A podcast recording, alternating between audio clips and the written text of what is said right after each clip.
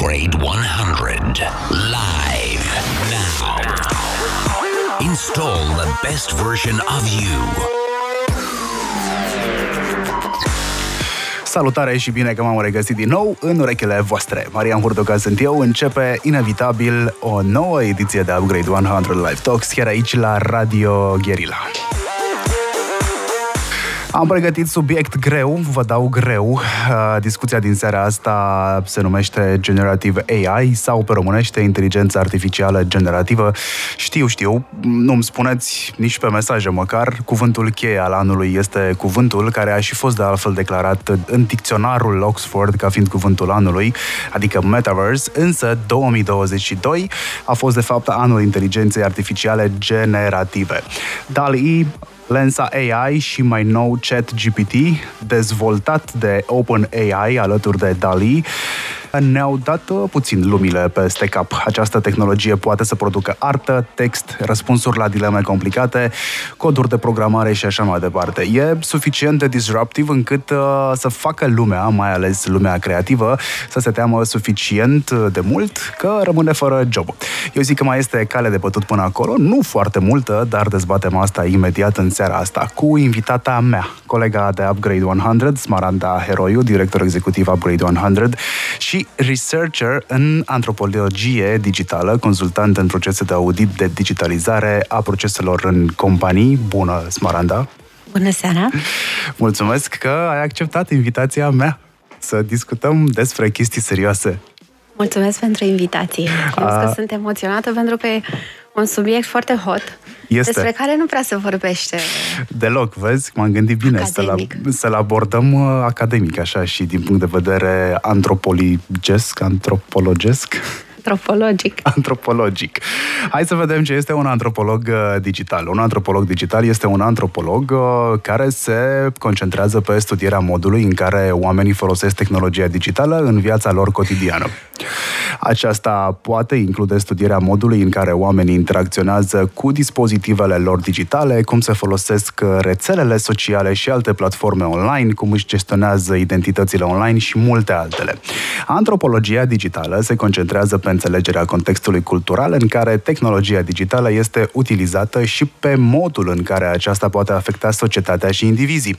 De exemplu, un antropolog digital ar putea studia modul în care oamenii folosesc rețele sociale pentru a se conecta cu alți oameni, pentru a împărtăși informații și pentru a-și exprima punctele de vedere, sau ar putea analiza modul în care oamenii folosesc dispozitivele mobile pentru a rămâne în contact cu lumea în timp ce sunt în mișcare. Antropologia digitală, bear with me, se poate intersecta uh, cu alte ramuri ale antropologiei, cum ar fi antropologia media sau antropologia cibernetică și poate fi utilizată pentru a ajuta la dezvoltarea de produse și servicii digitale mai bune, pentru a înțelege mai bine modul în care tehnologia digitală afectează relațiile sociale și pentru a explora modul în care tehnologia digitală poate fi utilizată pentru a îmbunătăți calitatea vieții oamenilor. E corect, Moranda? Corect, dar dacă ar fi început așa primul meu curs despre antropologie digitală, probabil spărgeam ușa. Cu siguranță. E o descriere făcută de chat GPT, pe care l-am folosit ieri mai bine de jumătate de zi și cu care am încercat chiar să structurez emisiunea din seara asta, am putea spune că probabil în România în momentul ăsta Upgrade 100 din seara asta ar fi singura emisiune care a avut uh, ca asistent virtual chat GPT, pentru că eu aici am găsit uh, foarte mare uzanță în a fi un asistent personal pentru un professional. De restul cred că dezbatem în seara asta. Uh, hai să punem în context inteligența artificială și uh, să vedem noi de unde vine și unde o să se ducă. Da, inteligența artificială nu e de ieri de astăzi printre noi. Este un concept uh, apărut prin 1950 uh, și dezvoltat în anii 80, care a luat amploare în jur de anii 90. Să ne amintim că în 97 uh, AI-ul câștiga un prim meci de, de șah uh, da. versus uh, Gary Kasparov. Uh, Uh, și după aceea totul a fost istorie, ca să zicem așa, pentru că ușor, ușor s-au dezvoltat tot felul de platforme, de algoritmi, de software-uri uh, care ne-au adus ai mai aproape și, um, pe de o parte, realizând contribuția lor, pe de altă parte, sunt foarte multe situații pe care nu le realizăm, adică antropologic, ca să zic așa. Da. Um, oamenii sunt conștienți parțial de, de contribuția pe care ai o are în momentul de față în viețile noastre. Um, ce este interesant este că spike-uri de uh, interes apar în situații precum cea de săptămâna trecută, când acest uh, chat GPT a înregistrat în mai puțin de o săptămână peste un milion de utilizatori, dacă nu mă înșel. Da, și acum dă frecvent erori pentru că e foarte încărcată platforma. Da, e, e ceva firesc și, și oamenii mai învățesc la fel. Uh, Probabil că nici n-a dormit în timpul ăsta, săracul. Da, probabil că asta este unul dintre beneficiile că nici nu trebuie să doarmă, îi trebuie doar o sursă de curent. Uh, pentru că sursa de informații deja o are. Ceea ce e important de reținut e că marea majoritate a AI-urilor, ca tool ca instrumente în momentul de față, nu generează uh, nimic nou. Generează, da, un context nou, generează texte noi, uh, dar se folosește de o pseudo-imaginație, de o pseudo-inteligență. Uh, istoric, așa cum spuneam, din anii 50, când a fost uh, prima oară definit acest termen până astăzi, conform specialiștilor, inteligența artificială în momentul de față uh, funcționează la nivelul sau la capacitatea cognitivă a unui șoricel. Uh, da, am auzit uh, teorii de genul ăsta, te rog, dezvoltă. Uh, sunt, uh, s-au identificat trei uh, tipuri de inteligență artificială. În momentul de față funcționăm pe tipul de uh, narrow intelligence, uh, inteligența artificială uh, concentrată pe uh, un anumit domeniu specific. Și vă dau un simplu exemplu, uh, GPS-ul. GPS-ul funcționează foarte bine, iată că nu chiar foarte bine, pentru că eu astăzi, ca să ajung la, la radio, un algoritm de uh, mobile share, car sharing, să zic așa, îmi trimitea o mașină de la 25 de, de minute distanță ca să ajung eu de unde eram, adică de la 7 minute distanță de radio. Uh, deci acest nivel de inteligență narrow pe care cumva suntem pe punctul de a-l depăși, adică trecem deja la următorul stadiu. Uh, pe scara, să zicem, uite, a lui Ray Kurzweil, care a studiat acest uh, domeniu și uh, a definit și punctul în care inteligența artificială ne va depăși cognitiv, suntem încă în fragedă pruncie. Focus, focus. Drop it like it's hot. Say what? Trebuie să recunoaștem că în discuția pe care am avut-o ieri, zilele trecute, despre ChatGPT, despre când ți-am zis că voi încerca să uh, îl folosesc drept asistent și să știi că mi-a salvat vreo trei ore. Am calculat că ChatGPT mi-a salvat vreo trei ore pentru a pregăti emisiunea asta. Uh, asta înseamnă că mi-a salvat foarte mult timp de research, sau mi-a compilat foarte multe informații. Există niște trucuri pe care deja le găsești pe YouTube, cum să folosești chat GPT ca să salvezi foarte mult timp. Uh, unul dintre ele este, ok, hai să vedem ce întrebări are chat GPT despre un anumit subiect, chat GPT ți le dă, după care iei fiecare întrebare și îi adresezi totul chat GPT ca să ți le, uh, să ți le defalce. Uh, Ziceam mai devreme, înainte să intrăm în pauză, că tehnologia, deși e veche, e totuși la început în faza în care ne o arată OpenAI prin uh, ChatGPT. Eu îl văd în timp, nu facem încă acum exercițiu de 5, 10, 15 ani ce o să fie, nici, uh, cred că, domnii sau doamnele care dezvoltă romane SF nu prea mai pot să facă un salt mai mare de 5 ani. Eu nu, am, în ultimii 10 ani, eu nu am mai văzut film care să depășească 2030 așa, SF. Cam tot, totul s-a inventat. Nu mai poți să mai vii cu nimic ca să zici, ah, la asta am mai fi gândit, le avem pe toate. Uh, eu cred că un chat GPT o să fie de foarte mare folos în persoana lui Siri spre exemplu, sau uh, a lui Google, sau a Cortana, că vorbeam de Microsoft, că este parte din proiectul OpenAI. Uh, cu siguranță va, va ajuta uh, acest, uh, sau aceste tehnologii și aceste dezvoltări vor ajuta asistenții digitali. În momentul de față trebuie să știm că Avem peste 4,2 miliarde de, de asistenți digitali worldwide și se estimează că până în 2030, dacă nu mă înșel, vor fi peste 8,2 miliarde de asistenți digitali. Asta înseamnă că vor fi mai mulți decât oameni. Când spunem asistenți, mă rog, inteligență artificială și asistenți digital, ne referim inclusiv la chat de la compania X, că majoritatea companiilor au acum un chat. Da, la chat, la Siri, la Alexa, la Google Assistant, la foarte multe device-uri care ne asistă sub o formă sau alta, care automatizează sau robotizează niște procese în cadrul companiilor. Nu sunt doar acești însoțitori de uh-huh. companie de acasă, sunt foarte multe tipuri de platforme și servicii care dezvoltă um, o, o zonă de inteligență care să vină în ajutorul omului. Vine în ajutorul omului sau înlocuiește omul? Că cea mai mare teamă aici e. Și antropologic vorbind, cum e?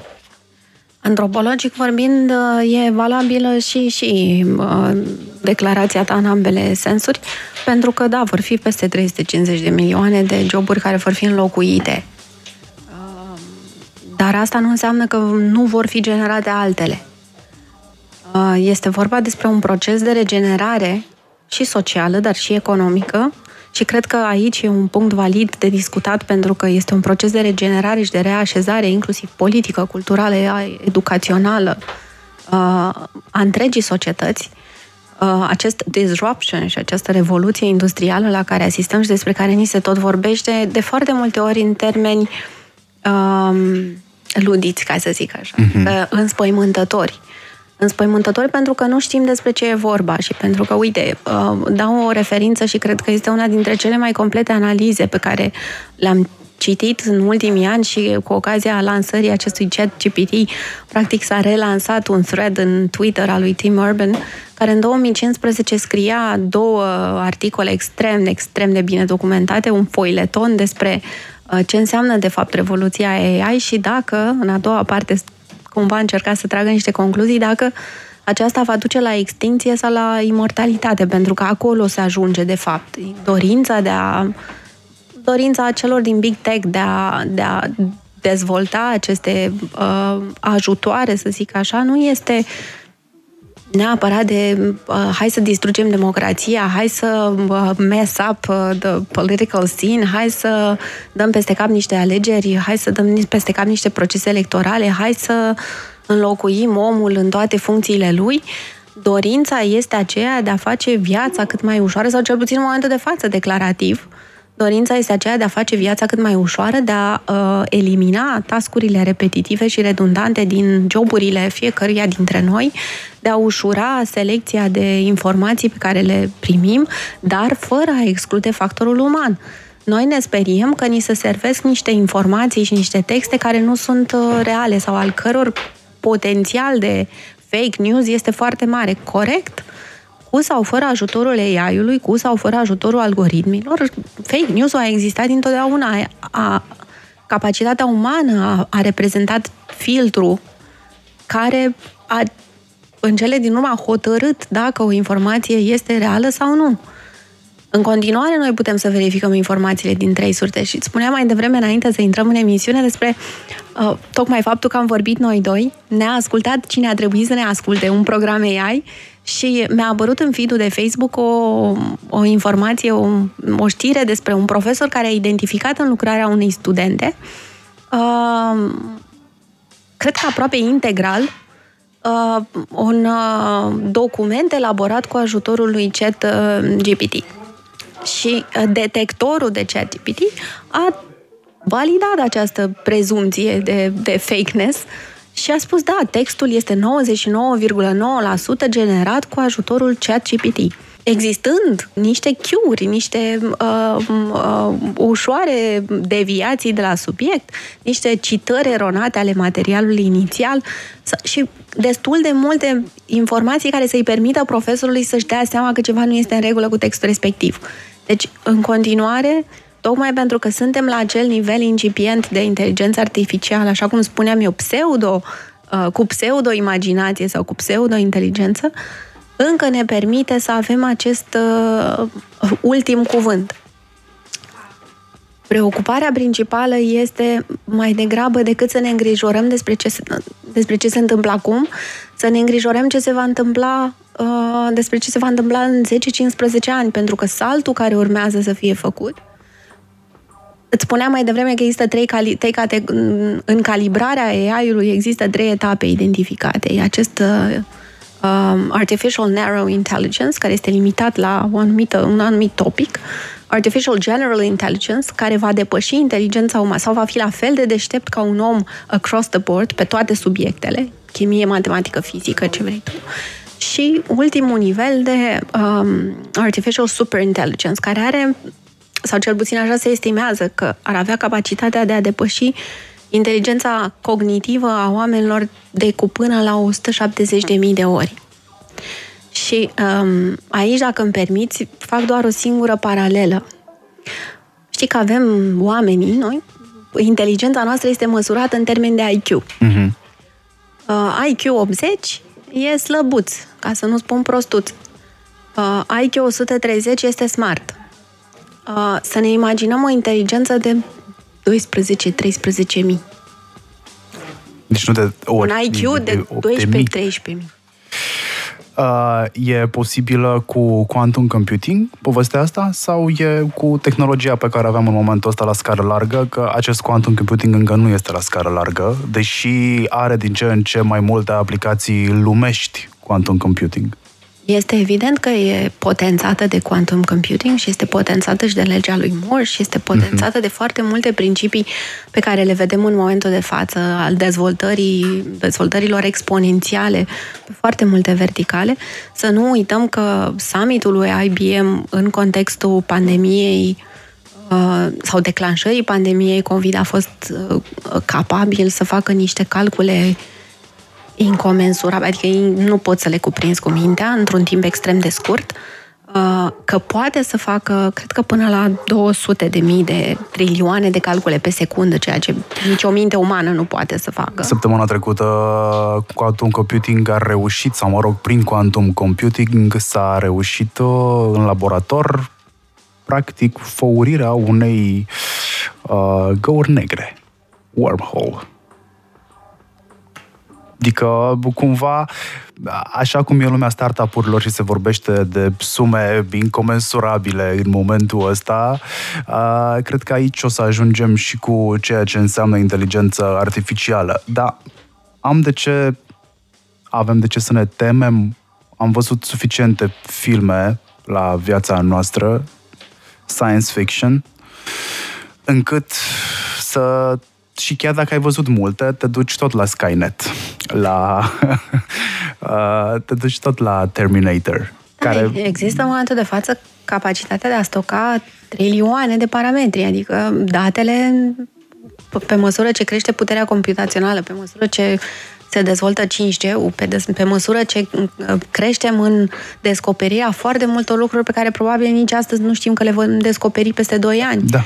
Uh, uh, foarte multe scenarii sunt posibile. Aici intervine, așa cum vorbeam și noi și am zis că poate nu neapărat abordăm subiectul ăsta pentru că este interminabil, intervine foarte mult uh, felul în care gestionăm niște standarde, poate nu de reglementare, dar de analiză, de evaluare, de structurare.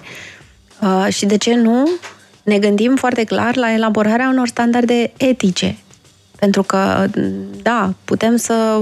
Uite, la Iași, la IQ Digital, am avut un speaker care uh, era purtător de chip. Și chiar și omul spunea, până unde intruziunea în viața mea personală? Până unde îi dai voie? Um, și cred că etica este unul dintre domeniile pe care în următorii 10-20 de ani nu doar că se vor modifica foarte multe lucruri, dar oamenii se vor întoarce la principiile etice, nu știu dacă vrei, Platon, Socrates și așa mai mm-hmm. departe, știi, Marcus Aurelius, uh, pentru că sunt valabile și astăzi, indiferent de schimbările prin care societatea trece. Un chat GPT sau o tehnologie precum cea din spatele lui Chat GPT e o singură tehnologie care va genera dileme foarte mari de moralitate și așa mai departe. Da, în primul rând pentru că vorbim despre confidențialitate, intimitate, securitate, uh, această graniță dintre real și fake Uh, și, și în momentul de față, ChatGPT și-a demonstrat și mult, multe alte uh, instrumente ca el și-au demonstrat vulnerabilitățile, pentru că există vulnerabilități și riscuri. Unul dintre citatele mele preferate din autorii pe care i-am studiat e că ne aflăm în momentul de față într-un punct în care principala problemă este analiza riscurilor pe care încă nu le cunoaștem. Cum ne pregătim pentru lucruri pe care nu le știm? Păi e destul de greu să te pregătești pentru ceva ce nu cunoști. Uh, tot ce poți să faci este să aplici uh, teoria, dacă tot suntem la ora academică, teoria drobului de sare. Te plângi că pică, dar nu faci nimic în sensul ăsta. Da, cred că foarte mult uh, în istorie uh, omenirea și-a dovedit uh, capacitatea de a folosi descoperiri extraordinare și în scopuri nobile și în scopuri mai puțin nobile. Um, sunt exemple fabuloase de, de generative AI. Um, cred că luna trecută, dacă, nu, nu, luna octombrie, în uh, New York, um, s-a lansat uh, o prezentare a unei expoziții um, care se numește Unsupervised. Și um, artistul, care se numește Refik Anadol, uh, e un artist cunoscut pentru um, instalațiile sale la granița dintre artă și tehnologie. A făcut, ce a făcut? A luat 140.000 de imagini ale operelor din MoMA, din Museum of uh, Modern Art din New York uh, și le-a introdus într-un soft pe care l-a combinat cu un alt soft care studia atmosfera din muzeu, um, atmosfera generată de public, zgomotele, căldura, curentul uh, și a creat o instalație vie care pare o halucinație, pentru că este o, e un perpetuum mobile. E o instalație de artă care niciodată nu se repetă, având o bază de 140.000 de imagini, îți dai seama că am unde se, se situează. Este ceva fără sfârșit și uh, probabil de aici și, și denumirea unsupervised. Pentru că conceptul a fost al lui și al echipei lui, implementarea a fost al lui și a echipei lui, dar mai departe AI își face treaba. Și este un prim exemplu, pentru că au tot existat. În ultimii ani tot vedem opere de artă, piese, nu știu, sonate neterminate ale lui Beethoven, care au fost, re, au fost reinterpretate, terminate. terminate de AI. Uh, dar acesta este un exemplu despre ce poate face și în zona creativă, în zona de care să nu ne temem. Multă creativitate, despre care noi tot povestim că este elementul de departajare în regnul animal între noi și celelalte animale poate fi algoritmizată. Uh, creativitatea poate fi algoritmizată. Iată un exemplu. Uh, muzica, fără doar și poate, e practic o înșiruire matematică infinită. Poate fi folosită aceeași notă de foarte multe ori, sub, altă multă, sub foarte multe forme, pe portativ, în afara lui și așa mai departe. Uh, la muzică nu mă surprinde. Deja se vorbește despre platforme de streaming care își produc singure muzica o să fie o normalitate în perioada următoare și în momentul ăsta poți să vorbești ok, dar ce o să se întâmple cu artiștii noștri, cei care cântă. Păi da, cei care cântă în momentul ăsta se plâng că vor drepturi. La fel ca și cei care desenează. Că în momentul când a apărut isteria cu lensa AI, care are foarte multe hibe la rândul ei. Mulți artiști au zis, băi, lensa AI e un algoritm mișto, dar îmi fură mie arta s-au găsit uh, pe la alții prin rezultatele uh, refacerii pozelor și semnături. Adică s-au scăpat semnături de la alții, știi? Uh, dar sunt artiști, cum sunt cei care fac colaje, care folosesc carta altora. Acum, creativitatea până la urmă tot asta înseamnă, să te inspiri din munca cuiva, din munca altcuiva sau din ceva din uh, jurul tău. Au oamenii creativi motive să se teamă că vor rămâne fără jobul de copywriter, că cineva poate să scrie texte acum, că cineva o să rămână fără jobul de web designer, pentru că există algoritmi pe cum DALI, uh, care au scos artă suficient de bună cât să fie premiată, fără să se știe că n-a făcut-o un om, ceea ce a lansat un alt subiect de dezbatere. Ce e aia arta? Cum o definim? Cred că pe lângă dilemele etice pe care le avem și uh, baza la care o să ne întoarcem, cum spuneai tu și mai devreme, cred că o să fim forțați din ce în ce mai mult să dăm o definiție clară lucrurilor din jurul nostru, că în momentul ăsta nu o avem. Pe care le putem defini punctual, pentru că ele într-un an, doi, trei, iată cum exact. evoluează, că acum două luni și jumătate nu vorbeam despre ChatGPT. Uh, va fi o definiție valabilă doar în momentul respectiv. Este imposibil să mai dăm definiții atemporale. Um, din punctul de vedere al, al, al panicii și al uh, isteriei, dacă vrei, pe care o generează aceste uh, informații, cum că procesele automatizate ne vor înlocui, uh, cred că la urma urmei depinde foarte mult uh, e capacitatea omului de a învăța, de a reînvăța și de a se dezvăța. Uh, și revin la un citat care mi-a rămas în minte, că de fapt omul de un homo sapiens de astăzi nu e mai este ce... Adică nu va mai fi același în uh, 20 de ani, în 30 de ani și de fapt adaptabilitatea omului va consta în capacitatea lui de de, de a face aceste trei lucruri, știi? În, în engleză sună mult mai bine to learn, to relearn and unlearn. Da. Și apoi să o ia de la capăt. Uh, peste 70% din uh, joburi, din angajații la nivel global în următorii 10 ani uh, vor trebui să, urmă, să urmeze uh, cursuri de, de reskilling sau de upskilling. Deci Asta... nu e nimeni adăpostit. Asta crezi că o să pice în cum să zic eu, să sune totuși piaristic bine, pică în lista de testuri a învățământului, uh, pică în lista de testuri a uh, unui guvern sau pică în lista noastră de testuri pentru dezvoltare personală și profesională? Uh, cred că societatea în momentul de față este clar interdependentă. Nu mai există o, de, o, o departajare foarte clară uh, uh, educația este strict, uh, nu știu, a unui minister al învățământului și trasată de o uh, linie predictibilă ce e programa. Dacă ne uităm, amândoi avem copii, dacă ne uităm la programa pe care copiii noștri o studiază astăzi, uh, cred că ne dăm singur răspunsul, că nu acolo este soluția, pentru că ceea ce se întâmplă astăzi și aici, fără să aduc vreo critică, pentru că pe nicăieri nu e foarte rost, deși sunt anumite țări care sunt cumva în ritm cu schimbările. Nu mai există varianta de we're ahead of the game. Suntem în ritm cu schimbările, nu noi, din păcate. Uh, dar uh, cred că e responsabilitatea fiecăruia pentru că vom trăi, sau poate noi nu, dar poate copiii noștri vor trăi niște vremuri în care vor avea foarte mult timp liber timp liber în care să descopere care sunt pasiunile, care sunt plăcerile, care sunt aptitudinile lor. Și atunci competitivitatea va, va veni din uh, convergența între aceste aptitudini pe care ei le au, le descoperă, le dezvoltă, le antrenează și felul în care vor folosi tehnologia.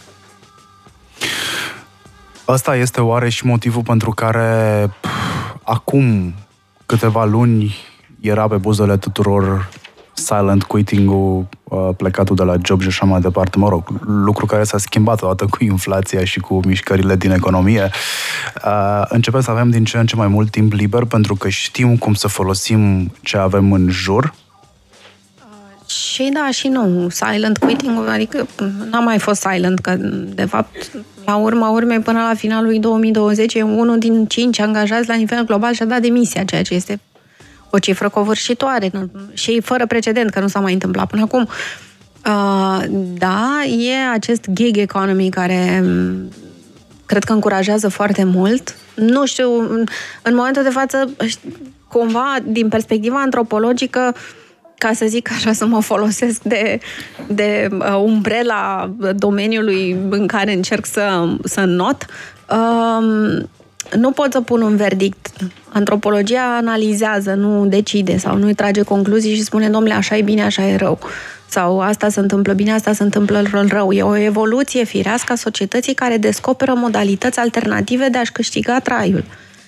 Nu mai suntem în vremurile în care trăim în peștere și trebuie să ieșim cu, uh, nu știu, toporul și să ne asigurăm supraviețuirea noastră și a urmașilor noștri. Uh, suntem într-un alt punct și instrumente precum Lensa AI, uh, ChatGPT, uh, să nu, vorbim, să nu uităm de că dintr-o dată cumva am uitat de ERP-uri, de RPA-uri, să nu uităm că și acolo au existat niște înlocuiri au, ale unor capabilități, dar oamenii în continuare au fost cei care au lucrează în domeniu. Au fost nevoiți să se adapteze, au învățat din nou niște lucruri, niște proceduri pe care probabil le știau în momentul în care și aplica, le aplicau manual, ca să zic așa, și apoi le-au automatizat.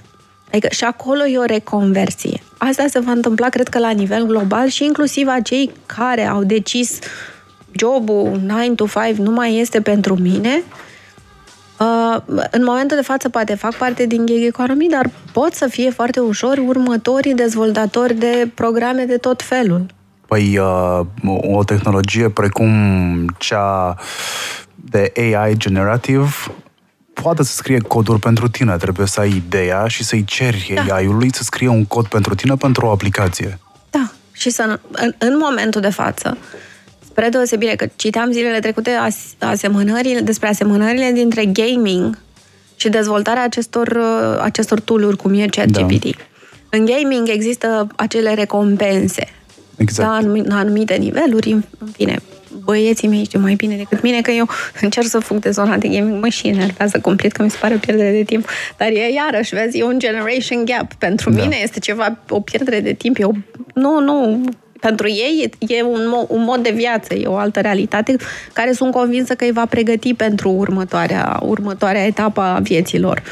Uh, să, ce voiam să punctez este că comparativ și cumva în aceeași linie cu jocurile, instrumente precum uh, ChatGPT folosesc uh, o tehnică numită Reinforcement Learning from mm-hmm. Human Feedback. Adică, în loc de recompense și rewarduri aceste instrumente sunt încurajate de feedback uman.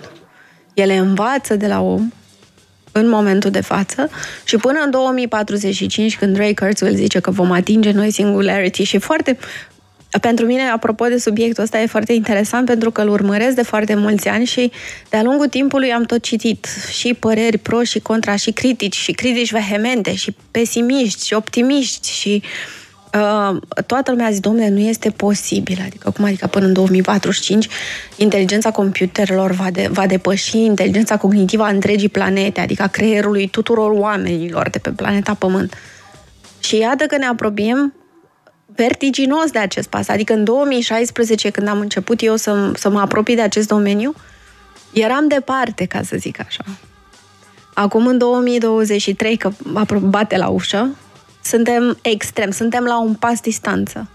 Singularity nu înseamnă doar uh, capacitate computațională extrem de mare, acest super intelligence despre care vorbeam mai devreme, ci înseamnă un pas mai aproape spre obiectivul de nu știu, gaining immortality sau poate, dacă analizăm ciclurile de, de dezvoltare a, celor, a, a umanității în decursul celor 4 miliarde de ani pe care se presupune că îi avem în spate. Da, acea secundă extincție. de pe ceasul evoluției. Acea secundă de pe ceasul, da, evoluției. Upgrade 100. Focus.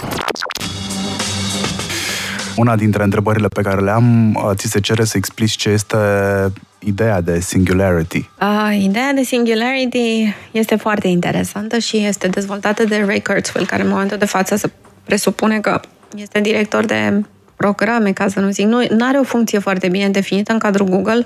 Este de, director de dezvoltare, ca să zic așa, pe surse. Uh, se spune că, de fapt, este uh, cel care se ocupă de dezvoltarea companiei subsidiare Google, Calico se numea la acum câțiva ani, um, care are ca preocupare prelungirea vieții până când nu mai vrem noi. Uh, și anume, există această industrie despre care am vorbit uh, și acum câteva luni în cadrul unui eveniment și ulterior într-un podcast, uh, o industrie care se numește industria morții, de fapt, care nu este despre orice altceva mai puțin despre moarte, este despre viață și despre posibilitatea pe care, folosind inteligența artificială, quantum computing și puterea tehnologiei de a se dezvolta exponențial în următorii ani, uh, putem să prelungim existența omului pe pământ la nivel corp, organe, uh, metabolic și chiar neuronal prin diferite extensii. În momentul de față se pare că gena care produce îmbătrânirea și degradarea sau deteriorarea uh, funcțiilor hepatice și renale poate fi îndepărtată, pentru că despre asta este vorba. Adică în unele situații s-a descoperit că trebuie doar să îndepărtăm niște gene care ne îmbătrânesc.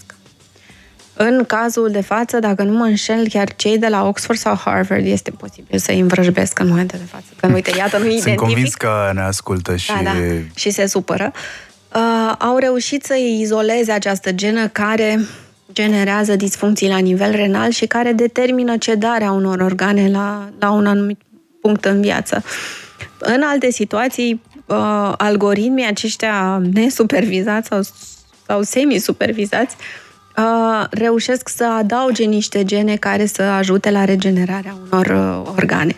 Revenind la Singularity, Singularity este conceptul dezvoltat de Kurzweil într-o carte de-a lui scrisă prin 1970, dacă nu mă înșel, care ne spune că există o evoluție uh, exponențială a, a tehnologiei, a businessurilor și, uh, din păcate, nu și a omului, știi, ca ființă. Noi, uh-huh. businessul, tehnologia digitală, toate evoluează exponențial, omul săracul rămâne în același corp Interesant e că avem și noi niște uh, evoluții interesante de, interesant de observat în ultimii 20 de ani, pentru că se pare că devenim mai subțiri, mai lungi, cu oasele mai subțiri Uh, sunt și aici niște... Cu orice medic vorbești, o să-ți spună că există foarte multe schimbări, inclusiv în uh, fizionomie. Uh, se retrag pomeții pentru că nu mai ai nevoie de un maxilar puternic, mănânci foarte multe mâncăruri moi.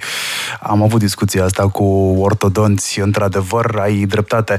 Știi la ce mă gândeam în timp ce uh, povesteai despre uh, modul în care sunt șanse foarte mari să evoluăm în ideea de singularity în momentul în care oamenii au devenit foarte preocupați de productivitate și asta s-a întâmplat în perioada primă de evoluție tehnologică, revoluție industrială, când au început să se teoretizeze practic ideile de productivitate, de lucru, proceduri și așa industria mai departe. Agrară, da. da, industria agrară și asta recentă, nu doar atunci, că de fapt productivitatea a început în uh, ultima fază, nu asta de AI a noastră, ci cea Revoluția de la industrială industria de la 1900, 900, da, precedentă, exact. dar productivitatea și uh, randamentul um, cum se cheamă crops?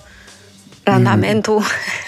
Producției de cereale și pe ah, alte Da, am înțeleg ce zici. Uh, Vine mă... din, din Revoluția Agrară. De... Da, ei bine, în Revoluția Industrială de la 1900 am avut foarte multă... Am, am început să vedem primele licăriri de roboți, da, roboți industriali da. și așa mai departe.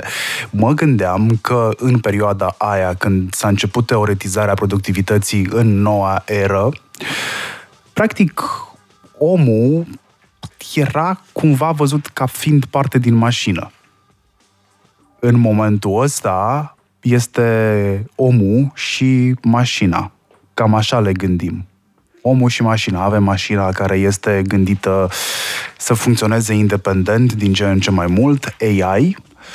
Mă gândesc foarte mult la scenariul din Her, când uh, văd chat GPT și știu cum interacționez eu cu el, chiar și astăzi am avut niște dileme pe care le-am vrut rezolvate între două semafoare și chat GPT m-a, m-a, m-a, m-a lămurit. Și mă gândeam la variantele în care poți folosi un chat GPT pentru toată lumea, la ce metode de scalare a acestui business există și sunt infinite și este fenomenal pentru că tu poți să iei chat GPT, să-l integrezi în telefonul tău, în chatul businessului tău, în extraordinar de multe aplicații și să-l plătești sub formă de abonament, spre exemplu. Da, că tot spuneai de Her, Ray Kurzweil spune că filmul Joaquin Phoenix da. este cel mai apropiat este cea mai apropiată, cel mai apropiat scenariu de realitatea pe care o vom trăi în 20 de ani. Și uh. unul dintre elementele pe care, la care cred că ar trebui să fim atenți este um, antropomorfizarea relației cu, cu device-urile, care va deveni tot mai tentantă pentru că um, pe măsură ce aceste nu știu, să ne gândim la o Siri sau la o Alexa, care devine tot mai funny, tot mai smart, tot mai warm, tot mai apropiată, tot mai prietenoasă, tot mai glumeață și cu glume tot mai bune. În momentul de față, glumele lor sunt încă puțin forțate. Da. Uh, dar dacă te uit, te-ai uitat, eu m-am uitat pe niște thread pe, pe Reddit de, de glume și sunt chiar foarte bă, actuale și foarte drăguțe. Adică uh, de, va deveni tot mai tentant să avem o relație apropiată cu, cu device-urile. Zilele trecute mă uitam pe, citeam o știre din Londra, nu știu exact când întâmplarea a fost în Londra, dar uh, a fost filmat un, uh, un muncitor în construcții care lovea uh, niște roboței care aduceau uh, cumpărăturile și care erau, a căror muncă era cumva zădărnicită de faptul că um, era zăpadă pe drum și nu se puteau mișca, știi? Și erau mulți roboței mm-hmm. pe un trotuar și omul ăsta dădea cu picioarele în ei și uh, uh, ad literam a generat un val de hate uh, pe, pe online și, pentru că oamenii au zis dar de ce să-i faci rău? Și foarte mulți dintre alți comentatori au spus, păi uite, vezi, de asta o să se întoarcă împotriva noastră, știi? Pentru că da, avem această ambivalență în relația cu, cu mașina, deși de-a lungul timpului cu excepția unor, unor cazuri extrapolate, adică unor cazuri, nu știu cum, precum uh, armele nucleare, mașinile nu ne-au făcut rău în mod evident, adică n-am avut niciun Ford care să ne atace pe drumuri, știi? Adică tot în spatele volanului a stat un om care fie n-a călcat frâna, fie n-a călcat accelerația când trebuia. Um, dar scenariul ăsta în care mașinile ne vor ataca persistă în mentalul colectiv, la fel cum persistă foarte multe traume, pentru că de foarte multe ori uh, uh, psihologia omului funcționează în, în niște parametri foarte binari, ca să zic așa, cum funcționează de fapt și, și aceste coduri, știi, că tot, tot un program binar la urma urmei este, dar oamenii funcționează foarte clar în zone alb și negru, bine și rău, good and evil, uh, moral și imoral. Iar zona asta pe care noi o abordăm în momentul de față prin prisma tehnologiilor pe care le dezvoltăm, devine foarte gri, foarte amorală, știi, foarte uh, exact cum spunea și, și Andreea Ekstrom la, la Brașov, the power of end. Uh, nu prea mai putem să vorbim despre lucruri în termeni absoluți. Fie că vorbim despre educație, fie că vorbim despre politică, fie că vorbim despre societate. Uh, unul dintre mm, principiile pe care Kurzweil le, le elaborează în Singularity este că scopul final este prelungirea vieții astfel încât omul să devină o versiune mai bună a sa datorită tehnologiei.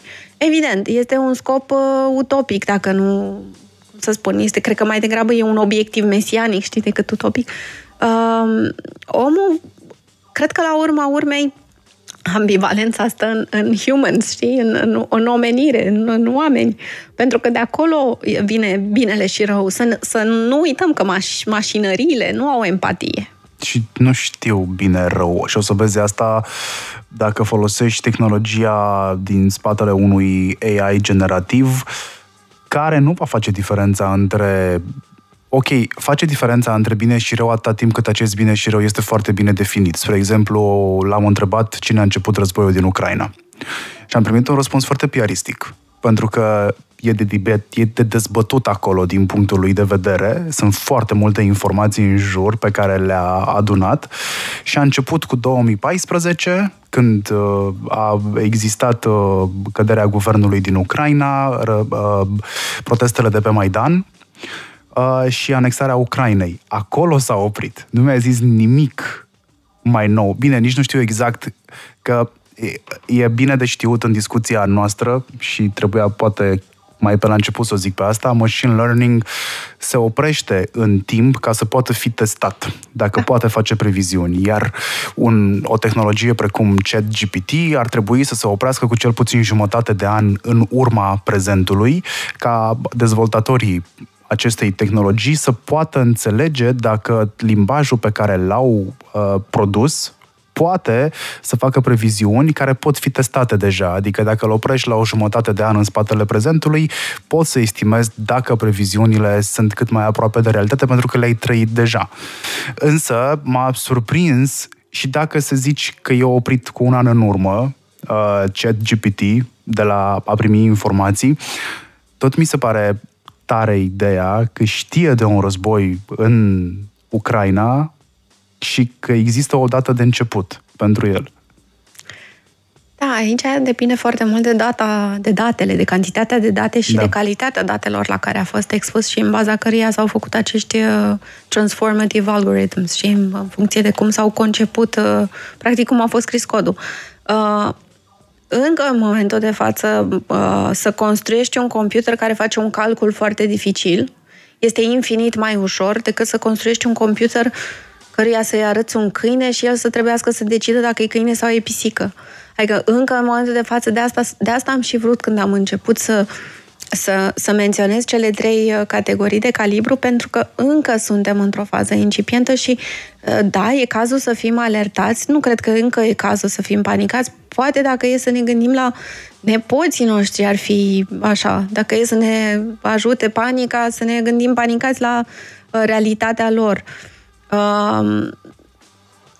Singularity din 2045 este după colț, dar uh, eu sunt absolut convinsă că la fel cum vor exista dezvoltări pe care, de care încă nu le știm și pe care încă nu le putem concepe, vor exista în paralel și niște iterații de standardizare sau iterații de reglementare sau iterații de control.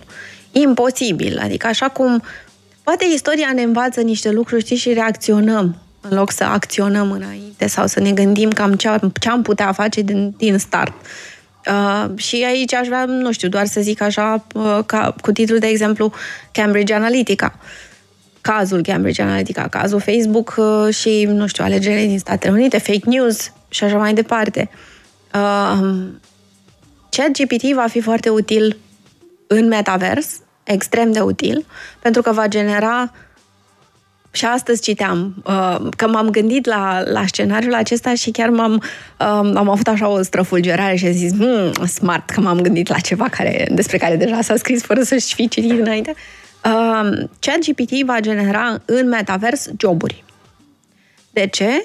Pentru că va genera o nouă categorie de creatori 3D uh-huh. Mhm. care vor popula acest univers paralel cu toate tulurile de care e nevoie pentru momentul în care atenția omului se va muta acolo.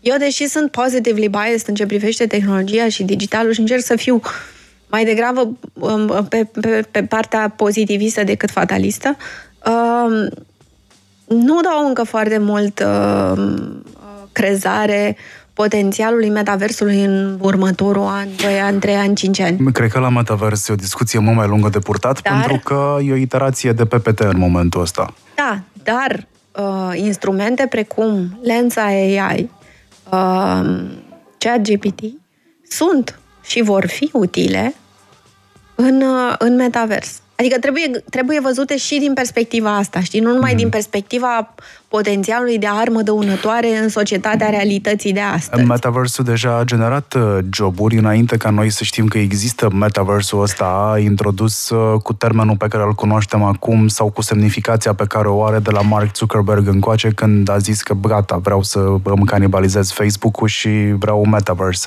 Pentru că Roblox, care este cea mai apropiată Variantă versiune exact și pe care fica mea îl joacă cu prietenii în rețea o dată la două zile cel puțin.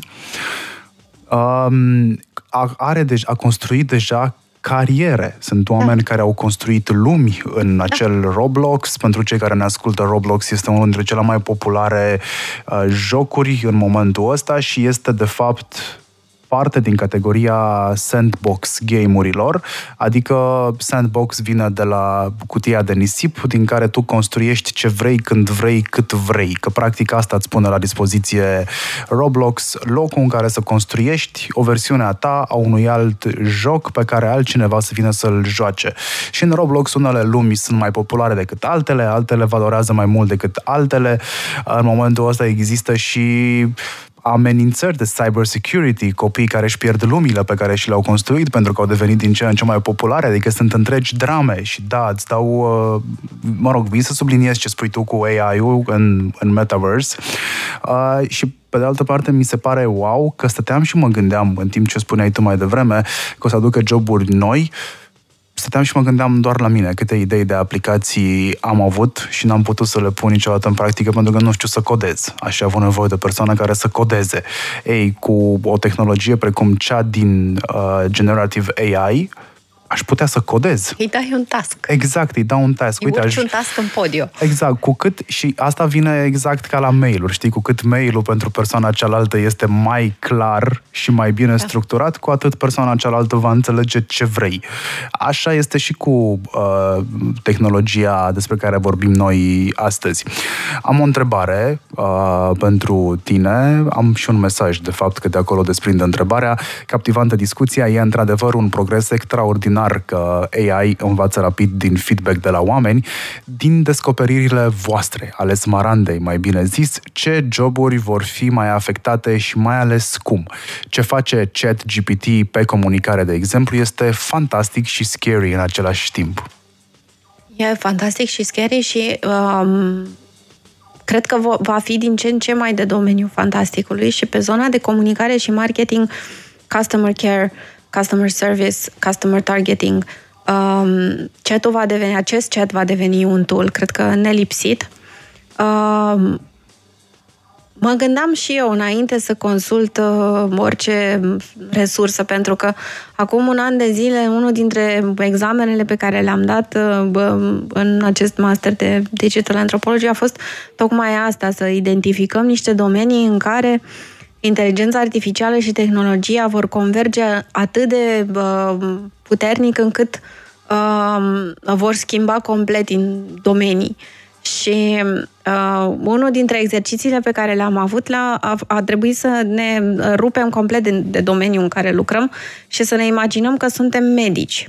Uh, și uh, chiar uh, acum, în pregătirea pentru emisiunea de astăzi, citeam că deja se folosește tehnologie AI de tip chat GPT, doar că uh, generatoare de imagini și vizualuri uh, în radiografii și în CT-uri, care se transformă în imagini 3D care îți arată exact unde există o problemă, unde există o, o disfuncționalitate a unui organ, unde există o tumoră, unde există, nu știu, o obturație și uh, de foarte multe ori, în, în anumite situații, țin minte din exercițiul de atunci, mi se dădea o situație foarte clară a unui pacient um, cu probleme renale care nu putea să facă un remene cu substanță de contrast.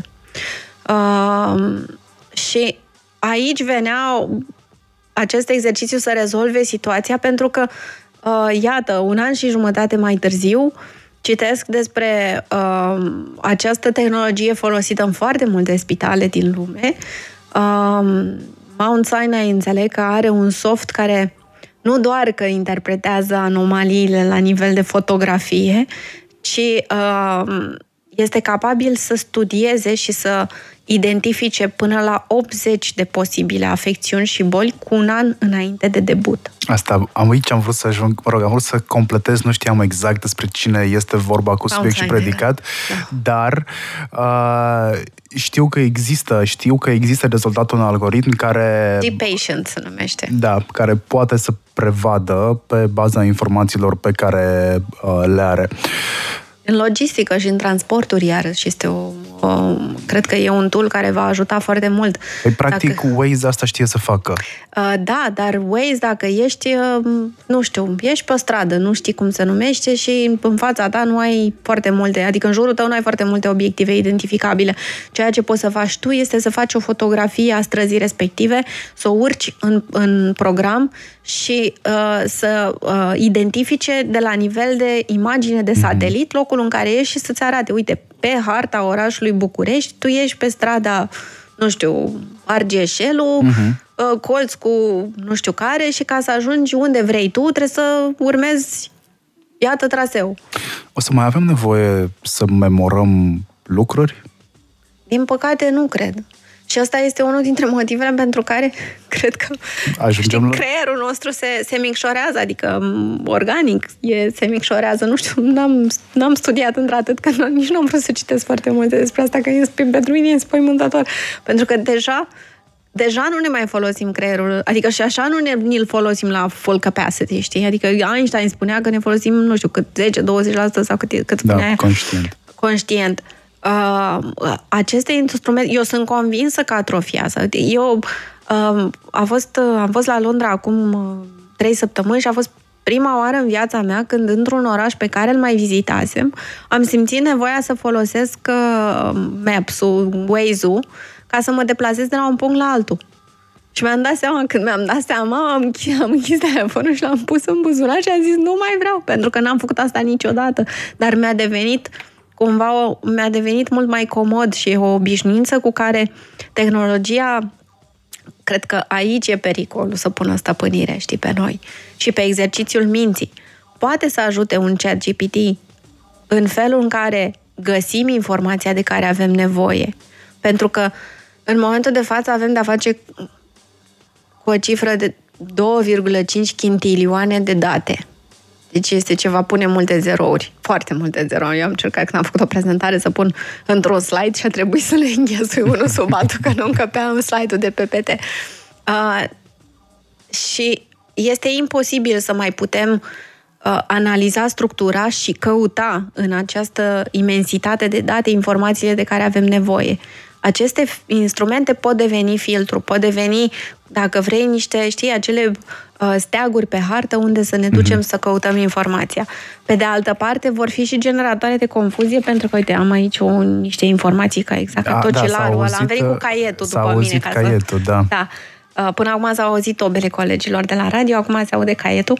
Uh, citeam că mă preocupă zona asta de data și de AI, citeam că până în 2025 chat GPT-ul și instrumente ca, ca el uh, vor genera, vor produce 10% din all data. All data? All data. Pe foarte Acum mult. e sub 1%. Foarte mult. Mă rog, vorbeam tot înainte de emisiune de roboții care produc știri. Pentru că o fac da. deja de mai bine de 10 ani și o fac pentru redacții de știri deja. Uh, e tot inteligența artificială. Până la urmă, inteligența artificială există și în mașinile noastre, oricât de rudimentare credeți că sunt. Uh, avem în telefoane inteligența artificială. Eu o folosesc pe Siri pentru tot felul de task-uri Uh, stupide, dar o folosesc și îmi ușurează viața. Eu am o relație la fel cum uite, Dragoș tot timpul, Dragoș Stanca tot timpul spunea că eu am o relație specială cu tehnologia. Aici uh, eu am... să cred că da, da, așa da este. așa este. Reușesc să, să spargă laptopuri doar uitându-mă la ele, să distrug cu iPhone am ce am, în general, știi, cu Apple am ce am, cu Android-ul nu. Uh, cu aceste device-uri am o relație chiar foarte specială de fiecare dată când o rog pe Google Assistant să pună please play music, uh, Google zice, ok, playing Muse. Ceea ce este, de, este înfiorător. Deci este ceva complet. Îmi vine să, să știi, să, să fac cum făceam când eram mai mici și dădeam drumul pe MTV sau pe Atomic TV. Focus, focus. Drop it like it's hot. Say what?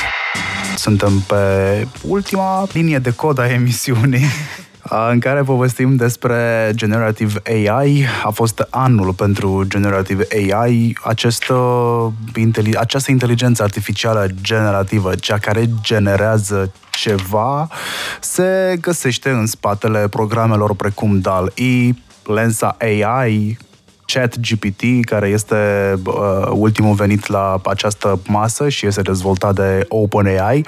Vă recomand să testați Chat GPT, mai ales pentru domeniile voastre de interes, pentru că veți înțelege foarte bine ce poate să facă și ce nu poate să facă, pentru că sunt și lucruri pe care nu poate să le facă încă această tehnologie, care, după cum spunea și uh, colega Smaranda și invitata mea totodată din seara aceasta, este abia la început și că e un șoricel care tinde să devină un copil în momentul ăsta și apoi după aia va deveni și adolescent și tot așa. Da, doar că e o chestiune de salturi foarte rapide. Adică. Da, păi ce am făcut în ultimii 100 de ani și n-am făcut în ultima mie până la această 100 de ani, uh, se vede foarte clar și se vede foarte clar ce facem în 10 ani prin comparație cu 100 de ani.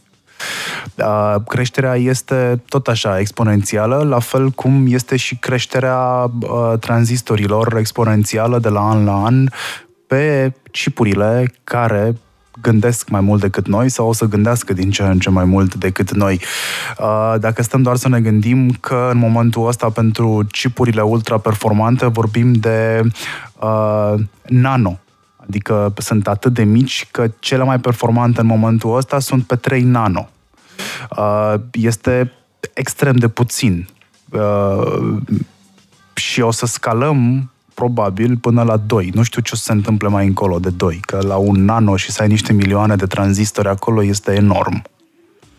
Păi, din cam toate sursele, în momentul de față se dorește conectarea de Neuralink dezvoltat de Elon Musk, se dorește conectarea creierului la milioane de terminații neuronale artificiale, astfel încât probabil poți să-ți dai un upload, să-ți dai o actualizare de sistem o dată pe săptămână sau când prinzi Wi-Fi, știi?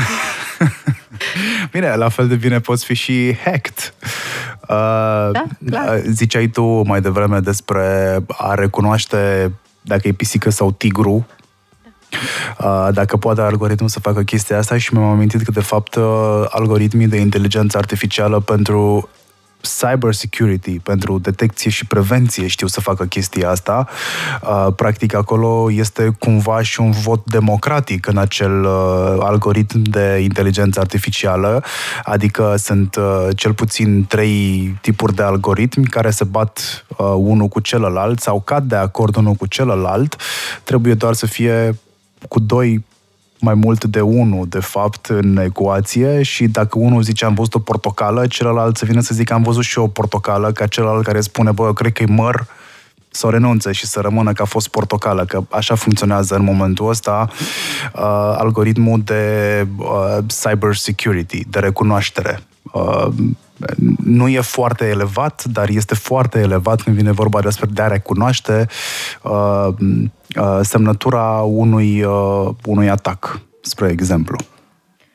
Da, tot legat de securitate, unul dintre, uh, una dintre zonele în care aceste uh, device-uri, aceste instrumente de generare de inteligență artificială uh, este folosit este cel de, de securitate de uh, completare sau de recreare sau de uh, dezambiguizare, dacă vrei, a portretelor robot. Mm-hmm. Înțeleg că este din ce în ce mai folosit și tehnica uh, portretului robot făcută de, uh, făcut de un, de un om deja e abandonată de ani buni în uh, secțiile de poliție, secțiile de informații, contrainformații. Uh, atât pentru identificarea, nu știu, infractorilor, cât și pentru aici că vorbeam mai devreme de de ambiguizarea unor portrete, adică în cazul unor martori cheie în unele, în unele procese se creează avataruri.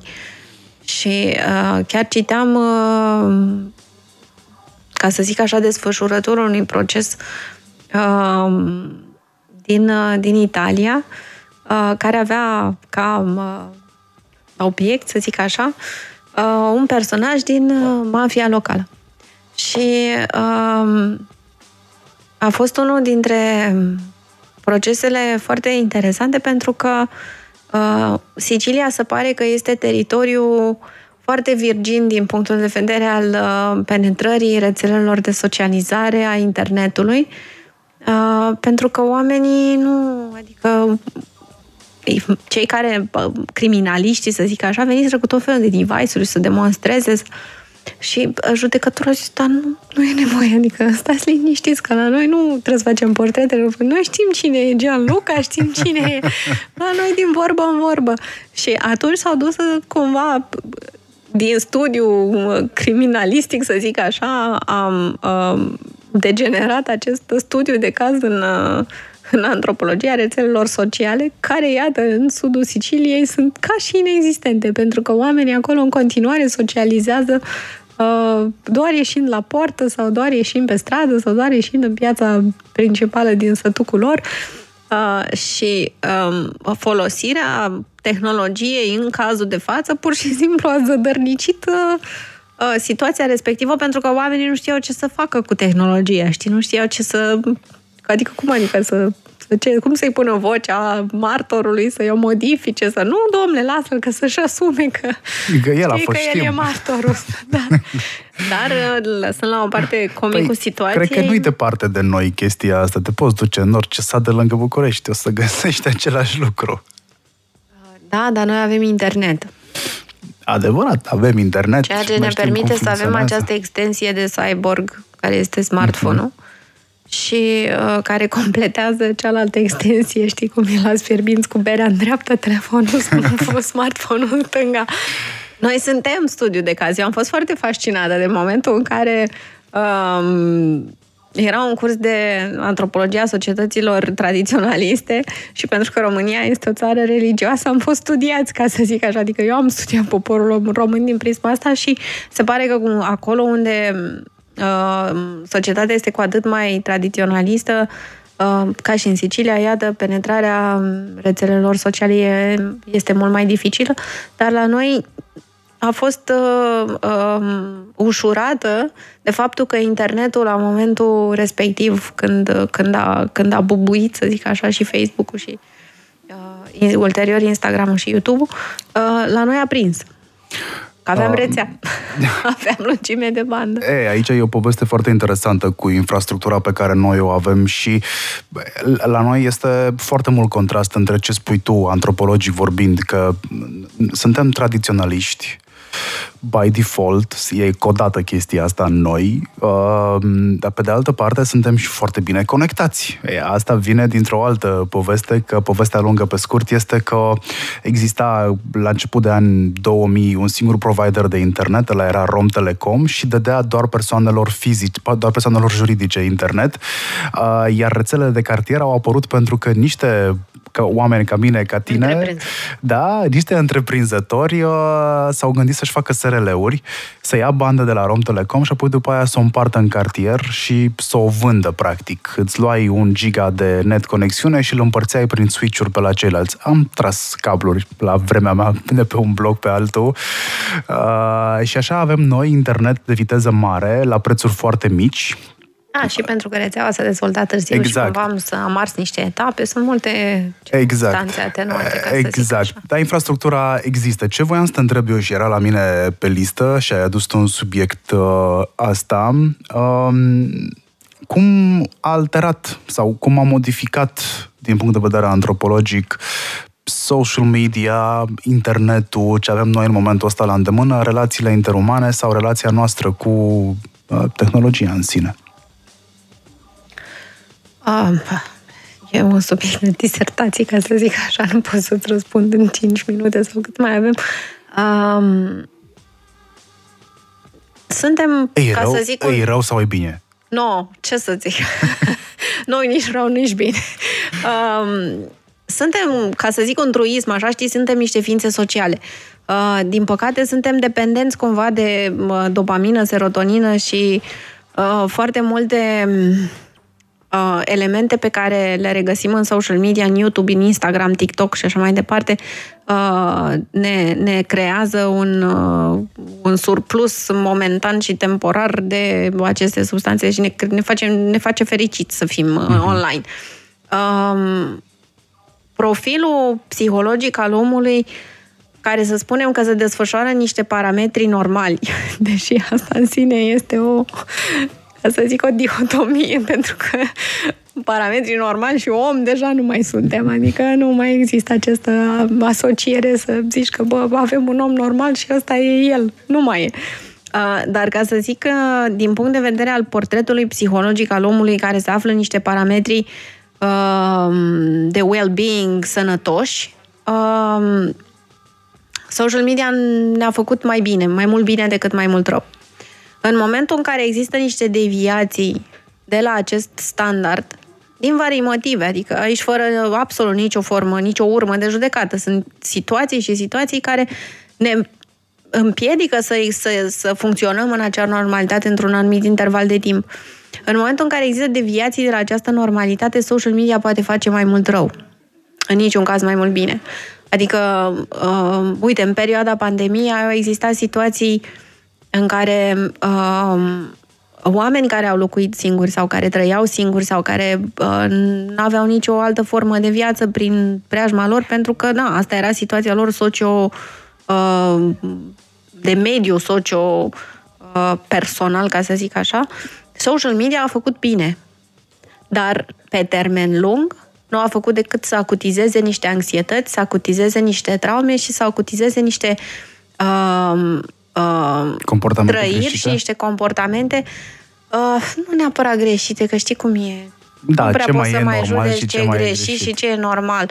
Uh, dar să acutizeze niște, niște trăiri uh, și, în general, să, să determine mai multă singurătate, mai multă anxietate, mai multă traumă, uh, decât mai multă siguranță. Cumva, uite, eu sunt... uh, Chiar vorbeam la un- podcastul la care am fost invitată data trecută de către Răzvan Muntanu și spuneam 53% din populația orașului Oslo locuiește singură. Cât? 53%. 53. O treime din francezi, și acum săracii să ne fie milă de ei că tocmai au pierdut cupa mondială, o treime dintre francezi sunt singuri. Trăiesc, locuiesc, viețuiesc singuri, fără o altă fi, formă de ființă umană în jurul E- lor, că poate ori avea o pisică sau un câine, dar nu se pune, ca să zic așa. E, e alegerea lor sau așa, Este un așa s-a cumul- sfârșit? Așa s-a sfârșit. Este un cumul de factori, este acel perfect storm, ca să zic așa. E un cumul de factori care generează o situație socioeconomico-culturală uh, care în cele din urmă reprezintă o situație în care te afli la momentul respectiv. Uh, această singurătate în contextul rețelelor sociale, în contextul chat, chat uh, în contextul lensa AI, uh-huh. în contextul, hai să revenim la filmul Her, că și acolo era vorba despre o singurătate care potențată de existența unui posibil partener ideal, să transformăm cu totul și totul altceva. Um, cred că ne poate face rău. Cred că poate genera dependență, cred că poate să genereze o legătură um, inconștientă la nivel cerebral, adică devenim um, automat uh, dependenți de această tehnologie, de telefon, de YouTube, de ecran. Uh, și cred că din perspectiva de business a Big Tech, uh, Rău nu e. rău nu e, pentru că sunt niște elemente care de-a lungul, cred că întregi omeniri au fost exploatate, știi? Aceste emoții. Că zona emoțională din totdeauna, de, de când se făcea, nu știu, advertising-ul de pe vremea lui Mad Men, ca să zic așa. Acum o facem mai targetat. Netflix-ul folosește chat um, BBT pentru, pentru crearea de thumbnails și pentru um, algoritmii care mm-hmm. să-ți recomande diverse... Uh, Adică suntem înconjurați. Eu recomand uh, curioșilor care ne ascultă să studieze puțin modul de a face business al lui Netflix ca să înțeleagă cum a ajuns Netflix ce e Netflix, pentru că Netflix folosea algoritm de previziune înainte să facă livrare, înainte, pardon, să aibă serviciul de streaming online. Ei aveau un algoritm de predicție care spunea în cât timp și unde o să fie nevoie de filme prin DVD, trimise, mă rog, prin CD, uh, încă de pe vremea când asta făceau, trimiteau în poștă uh, CD-urile cu filme. Și au încercat Blockbuster și restul să facă spionaj industrial și n-au înțeles despre ce este vorba, deși algoritmii erau puși la vedere.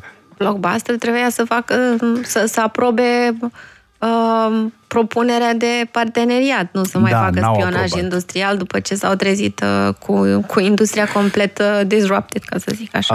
Um, cam asta a fost emisiunea. Am foarte multe mesaje apreciative. Sunt mai ales la adresa ta, evident.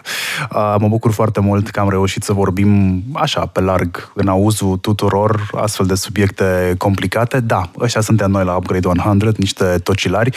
Și apropo de noi, ăștia suntem la Upgrade 100, uh, pregătim materiale noi pentru iqdigital.ro, știți voi, conceptul Upgrade uh, 100, pe care l-am început uh, acum un an de zile alături de George, uh, inovația BCR.